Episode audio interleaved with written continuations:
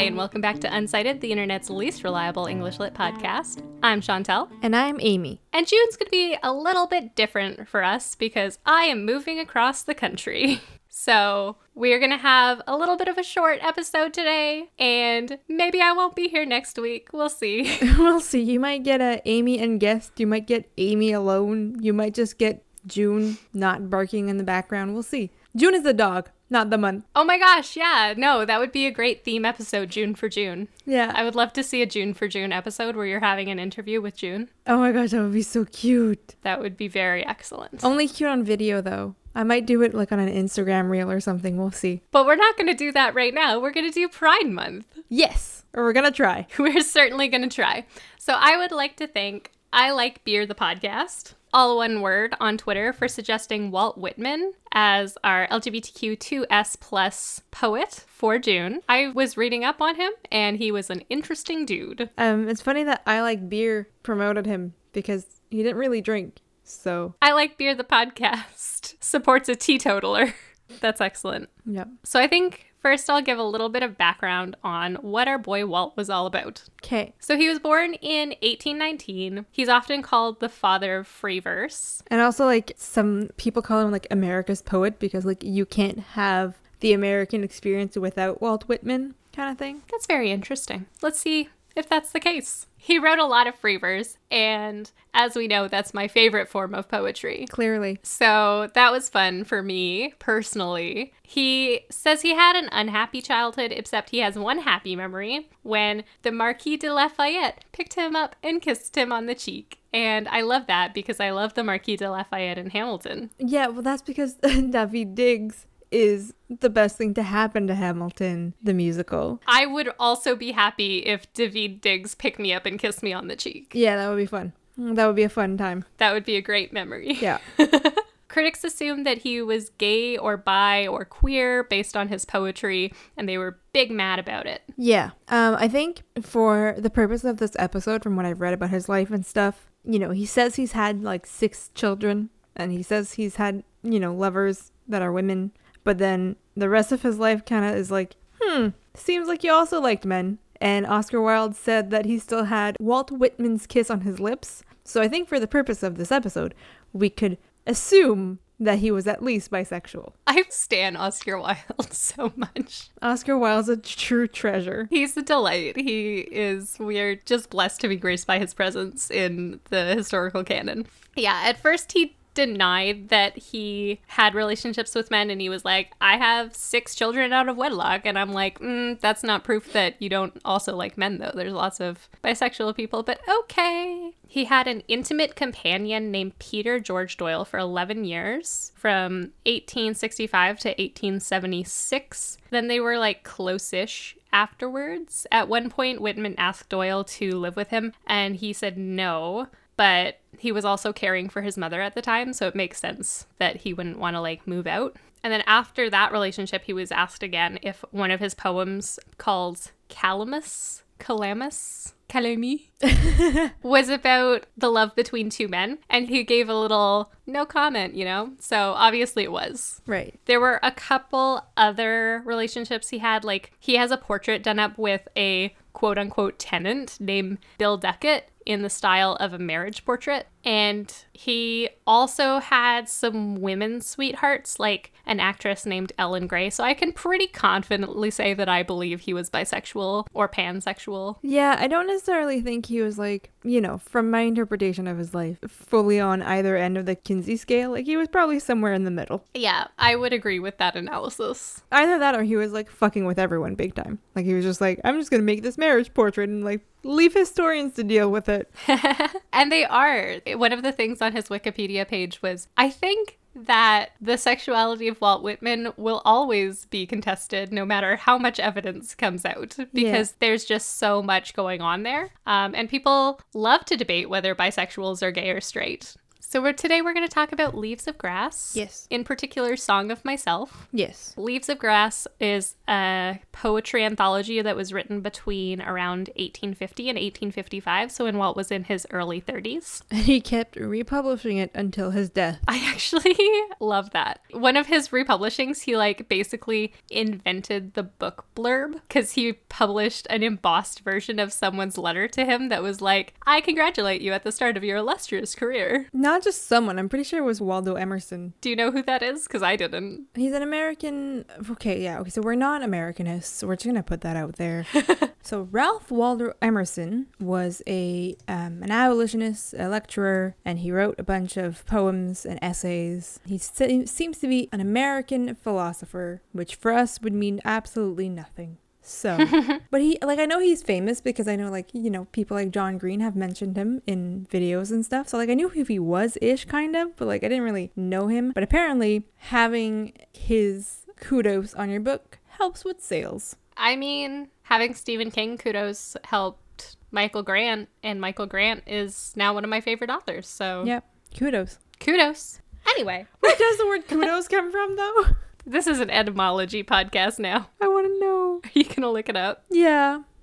Okay, so it's a North American thing. Come on, Oxford languages, tell me more. Like, does he have a car?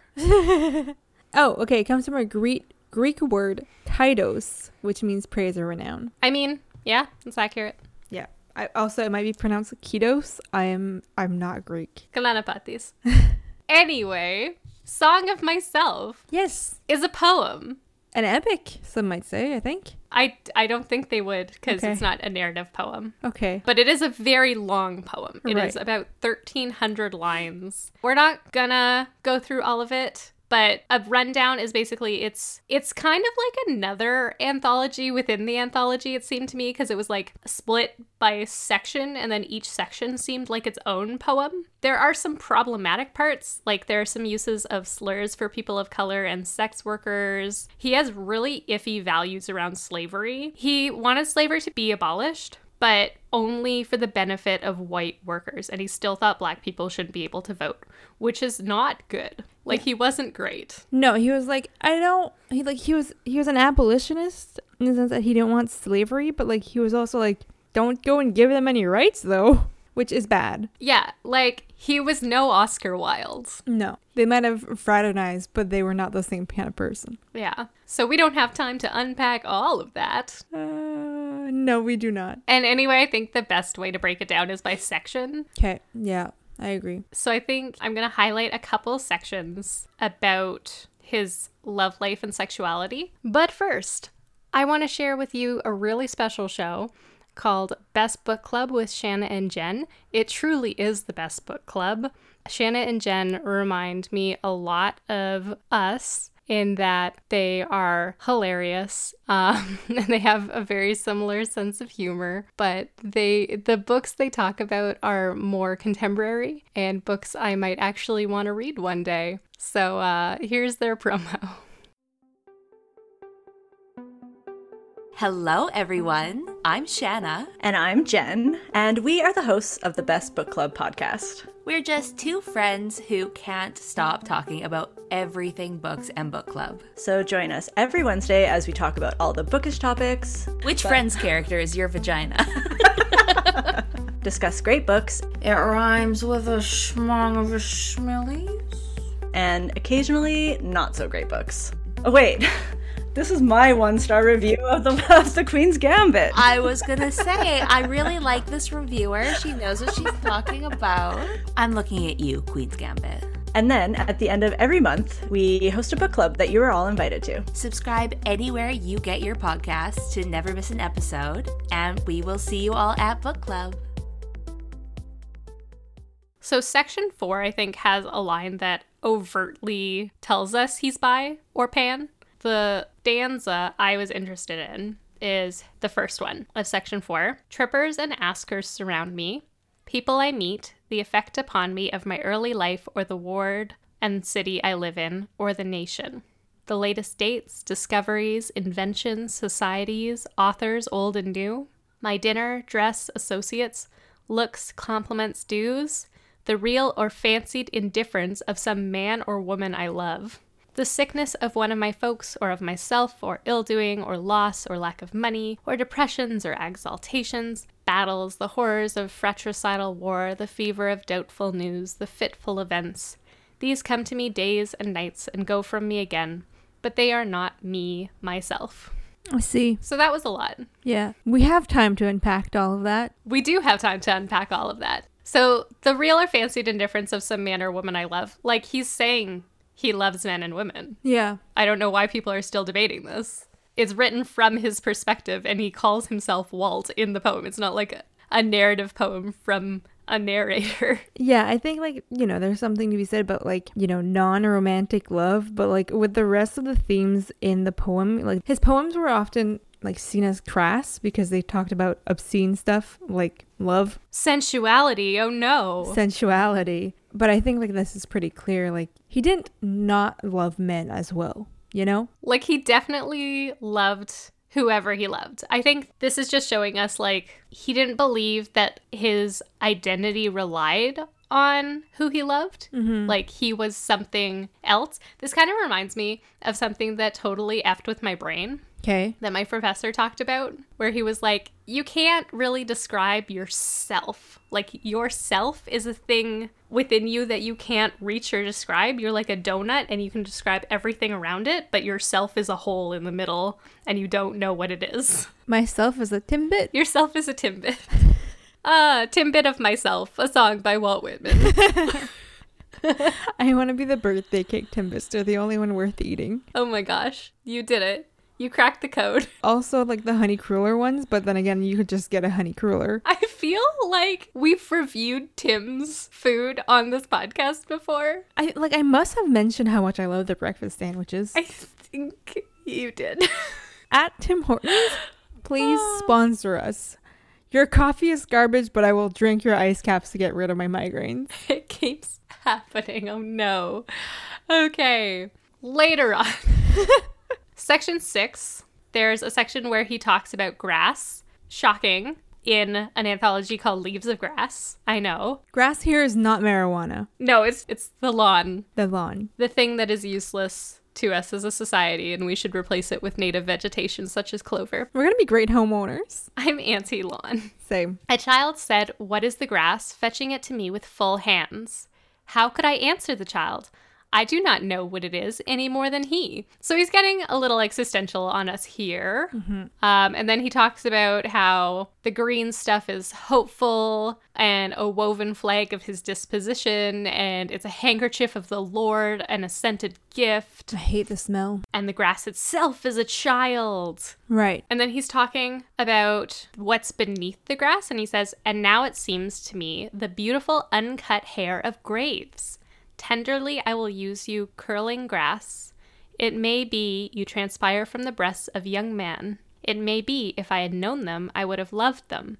It may be you are from old people or from offspring taken soon out of their mother's laps. And here you are the mother's laps. Right. So he's talking about love again, but I think the way he's talking about it now, like it's a very spiritual love he's talking about in this poem. Like it's a sensual love at some points, but I think he kind of intertwines spirituality and sensuality. Yeah, I think from what I I heard through my half speed listening to it because I didn't have time to listen to it at a normal speed. Yeah. A lot of it is like he doesn't seem like an overtly religious kind of person, but he does seem like a very spiritual kind of person. Yeah. And I think there's there's something to be said about, you know, a mother's love typically is seen as being unconditional, right? Mm-hmm. And I feel like, you know, this idea that like the grass which comes from the earth, you know, and like it's associated with mother's love, like we have this idea that like the earth has an unconditional love for the people that, you know, live on it and then become it later on, you know? Yeah. It's kind of a throwback to like the Mother Earth thing from Paradise Lost. Yeah. And I think the fact that it's sensual, it threw the original readership off, which is why people were so upset about the quote obscenity Yeah. of it. Because I think in the 1800s, not that it's not now, but I think in the 1800s, especially, America was very puritanical. Yeah, it had like a wave, I guess. Like it was okay in like the 70s of this last century, and now it's getting back to those like super conservative ideas of love and stuff. Yeah. So America goes in waves, I think, is what we're seeing here. America goes in waves like the ocean laughing upon the leaves of grass. So, look, I wrote another stanza. um, and I think they had a really hard time reconciling that he could be like sensual and spiritual and horny and wise. Yeah. As one of the articles I read put it. Yeah, like there seems to be this inability to um, like see him like him the narrator, him Walt as well, I think, as like a complex human being. Yes, they can't see his Timbit. They can't see his Timbit. um, they only see the real donut, but they don't see the Timbit. And I think, you know, not being able to see people as full people gets us into like this perilous situation. You know how we like okay, I'm gonna use this weirder example. You know how we see mothers as only mothers? Yeah. And we stop seeing them as like, you know, sexual beings, funny people, people who can have fun. Like they're like, Oh, you're having fun, but you're a mom. And it's like, yeah, I can be both. Yeah, people totally do that with moms, not with dads, interestingly enough. Yeah, no, dads can still go to the bar, but like mom can't. Anger. but yeah, I think, you know, this inability to imagine people as more than one thing is bad for society. Yes. And that's probably why they were like, oh no, we can't have this multitudes Yes. We contain multitudes. What is that from? from this. Are you serious? I'm like 90% sure I heard it at the Oh end. Oh my god. Oh my god. Oh my god. Do I contradict myself? Very well, then I contradict myself. I am large. I contain multitudes. Oh my god. I can't believe I did that. It's in part 51, though, so you're probably like, Am I done yet?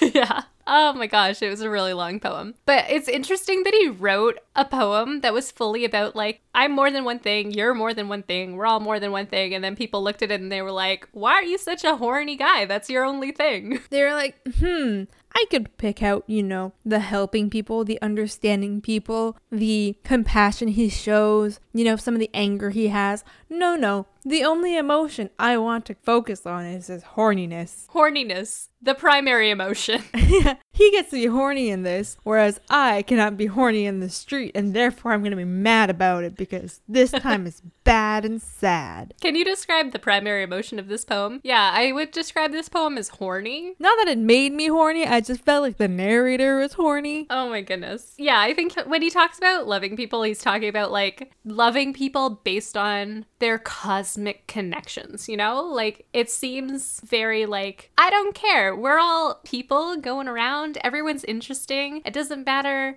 what you look like or what your gender is. It doesn't matter. Like how I would ship people when I was a kid and I was watching Blue's Clues, and I would ship the two girl dogs in Blue's Clues. I love them all. All the ships. That's how Walt Whitman felt about love. I feel also like Walt Whitman, and this is funny, is kind of like the anti Manic Pixie Dream Girl. and it's funny because this poem features heavily in Paper Towns, which is about a Manic Pixie Dream Girl ish, kind of, as she tries to not be. Yeah, it's about like deconstructing the manic pixie dream girl, but please expand on how he's the anti manic pixie dream girl. I'm interested. I just feel like he has so many facets, whereas the Manic Pixie Dream Girl has like her quirkiness, and that's all that whoever is in love with her or him. It can be a Manic Pixie Dream Boy, let's be real. but you know, whoever's has them as their their eye of love, the object of their eye, or whatever you guys call it in English. The apple of their eye, the object of their affections. Yes, that one. Um, both. but you know, they, they don't see them as complex human beings. And I think that Walt Whitman here is explicitly showing that people are complex and therefore the opposite of a manic pixie dream girl. So, manic pixie dream girls do not contain multitudes. Well, they do, but not in the eye of the beholder. Ah, like Walt Whitman. Yes. Oh no, Walt Whitman's manic pixie dream girl. Oh no. he doesn't want to be, but he is. I'm so sorry. I'm so sorry to rain on your Walt Whitman parade. Well, he's not all that great. I mean, he only became famous in the UK because of a fucking Rossetti, so, and not the right one. Is it Dante? Uh, no, it was the other one. William? Yeah. I mean, Dante's the only one I actively dislike, so I that's mean, fine. It's we just we only stand one Rossetti and everybody else is wrong. Made an executive decision. That's fair. The way that Walt Whitman talks about love reminds me of that one scene in Schitt's Creek. You know, when they're in the wine store and Stevie is like, I like white wine. And I was under the impression you also liked white wine. And David's like, hmm, well, I do like white wine. And I like red wine. And I've been known to sample the occasional rose. I think that's how Walt Whitman feels. I literally watched that episode like a couple weeks ago because I'm rewatching Schitt's Creek. Always a good choice. yeah, and I saw this and I was like, this is such a good, easy, simple explanation of what it is to like just like people, you know, Yeah. for them being people. And I'm like, wow, great. Love it. We should have more of these simplified ways of talking about things and people will be less bigoted maybe. But then maybe again they won't because people people trash sometimes. And you do love an analogy. I do. I really do. There's one other part that I want to highlight as sexual, but in like a weird way. oh, please, let's. I'm so pumped that you said that. He's talking about nature in section 32. Okay. A gigantic beauty of a stallion, fresh and responsive to my caresses. You, your face is bringing me joy. Okay. That's not part of the poem. It just is. Nope. Head high in the forehead, wide between the ears, limbs glossy and supple, tail dusting the ground, eyes full of sparkling wickedness, ears finely cut, flexibly moving. His nostrils dilate as my heels embrace him, his well built limbs tremble with pleasure as we race around and return. I but use you a minute, then I resign you, stallion. Why do I need your paces when I myself out gallop them?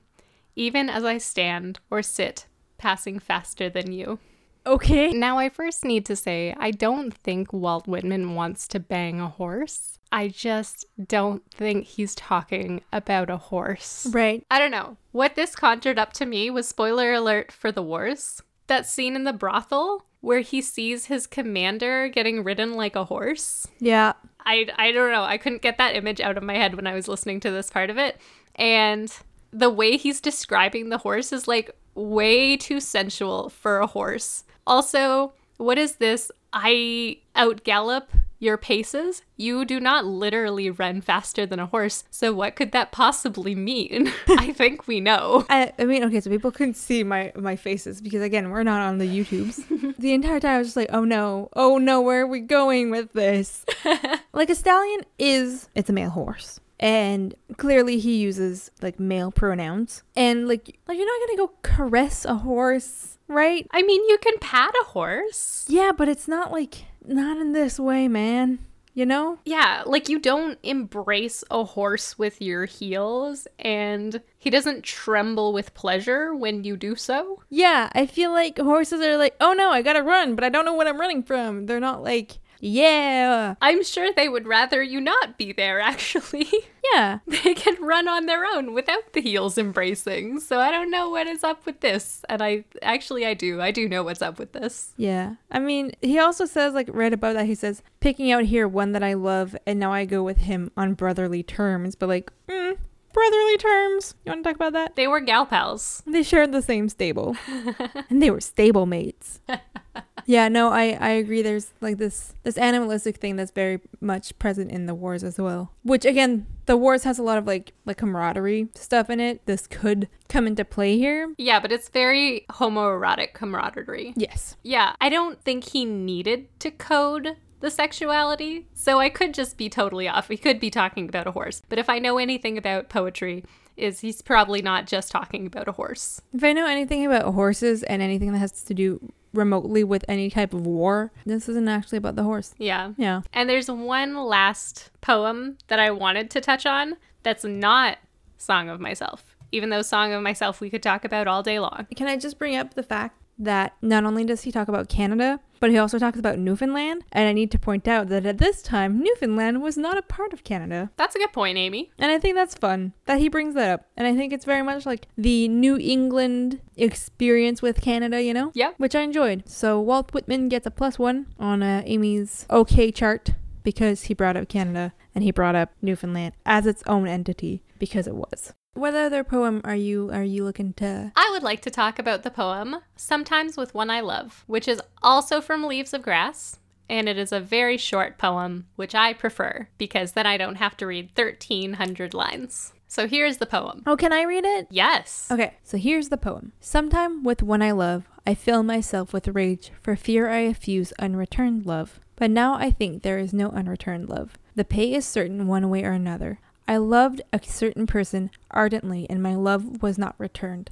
Yet of that I have written these songs. So I really like the idea that there's no unreturned love because once you put love out into the universe, like you're getting something back already. Mm-hmm. Um, and it's not like romanticizing unrequited love like is usually creepily done. Yeah, it's just like I put this in out into the world, and then, you know, I didn't get love back, but I did get, you know, all of these songs that I then. I got some inspiration. Yeah. And art is pain. And Art is pain. But also, this is an interesting line. I loved a certain person. Yep. Interesting that the person is not gendered because it reminds me of like, you know, when you're first, like just before you come out and you're like, I like this person and um, I'm not sure if this person likes me back. And it's like, everyone knows what you're talking about, dude. I mean, you said you know, and I'm like, I don't know. I'm like, I'm sorry. This is not a lived experience, but I have No, but you know, you know when people. I have been on the listener side of that conversation. Yes. I shouldn't have said you. I should have said, you know when one.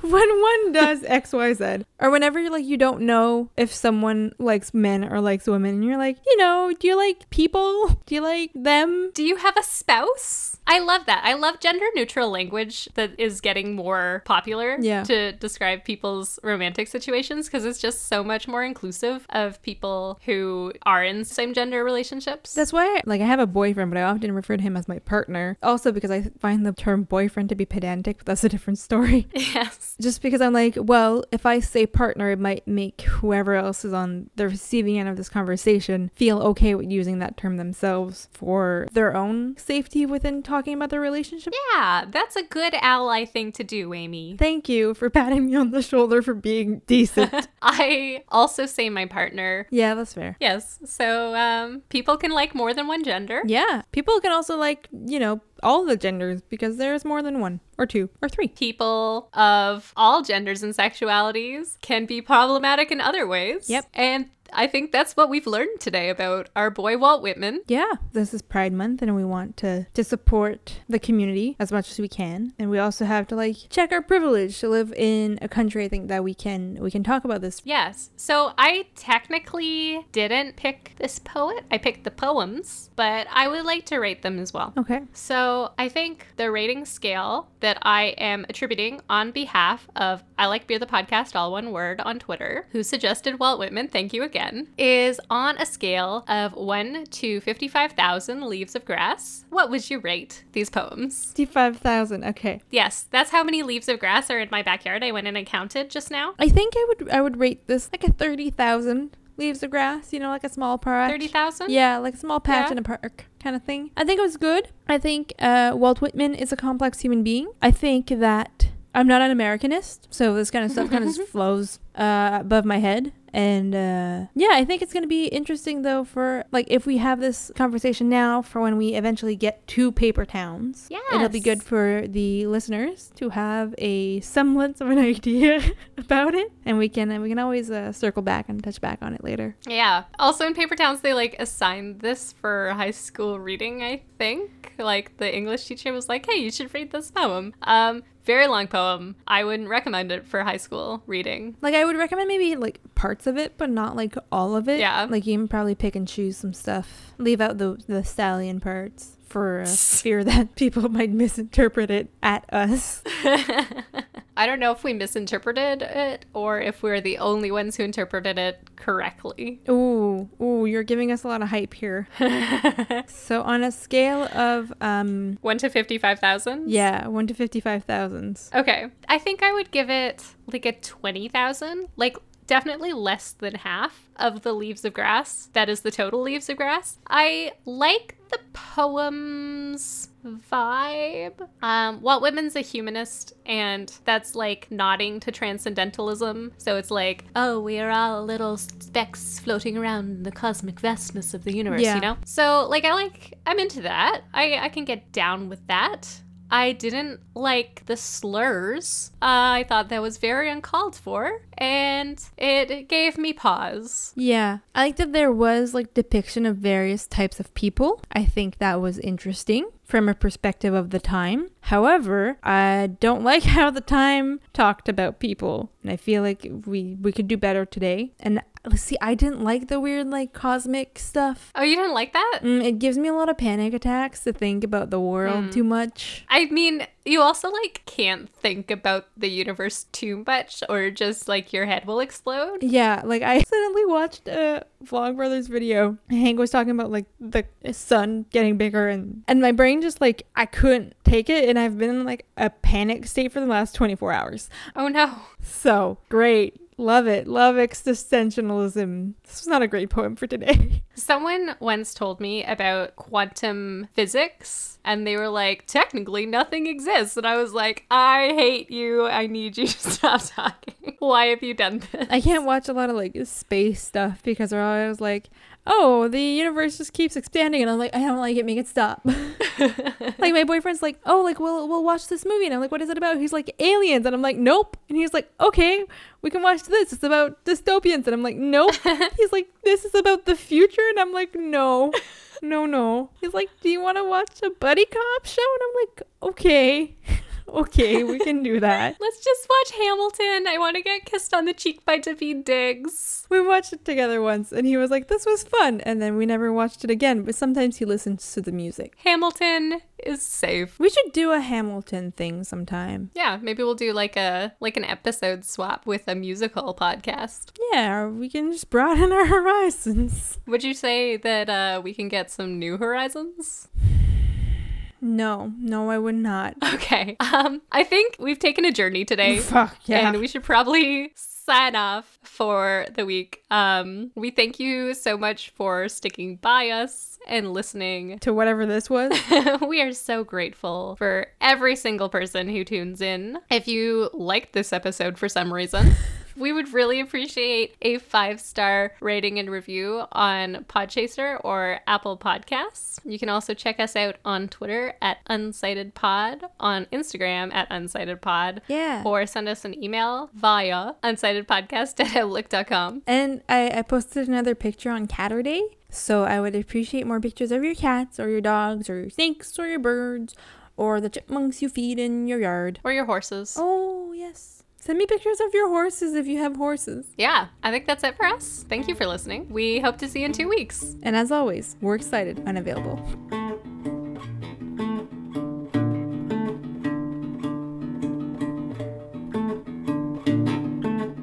Because we made no sense.